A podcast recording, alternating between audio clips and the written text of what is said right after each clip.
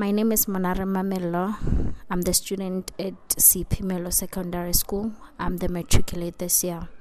The question of today is how should student prepare for the exams? Well, I believe that all the students should take the books and go to the library and they should cut more of the social network and concentrate on books less time on street and more times on books finding more information of the school. It can be at the newspapers internets as long as it includes the media.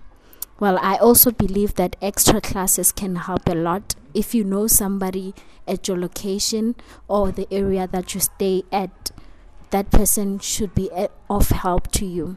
Well that's all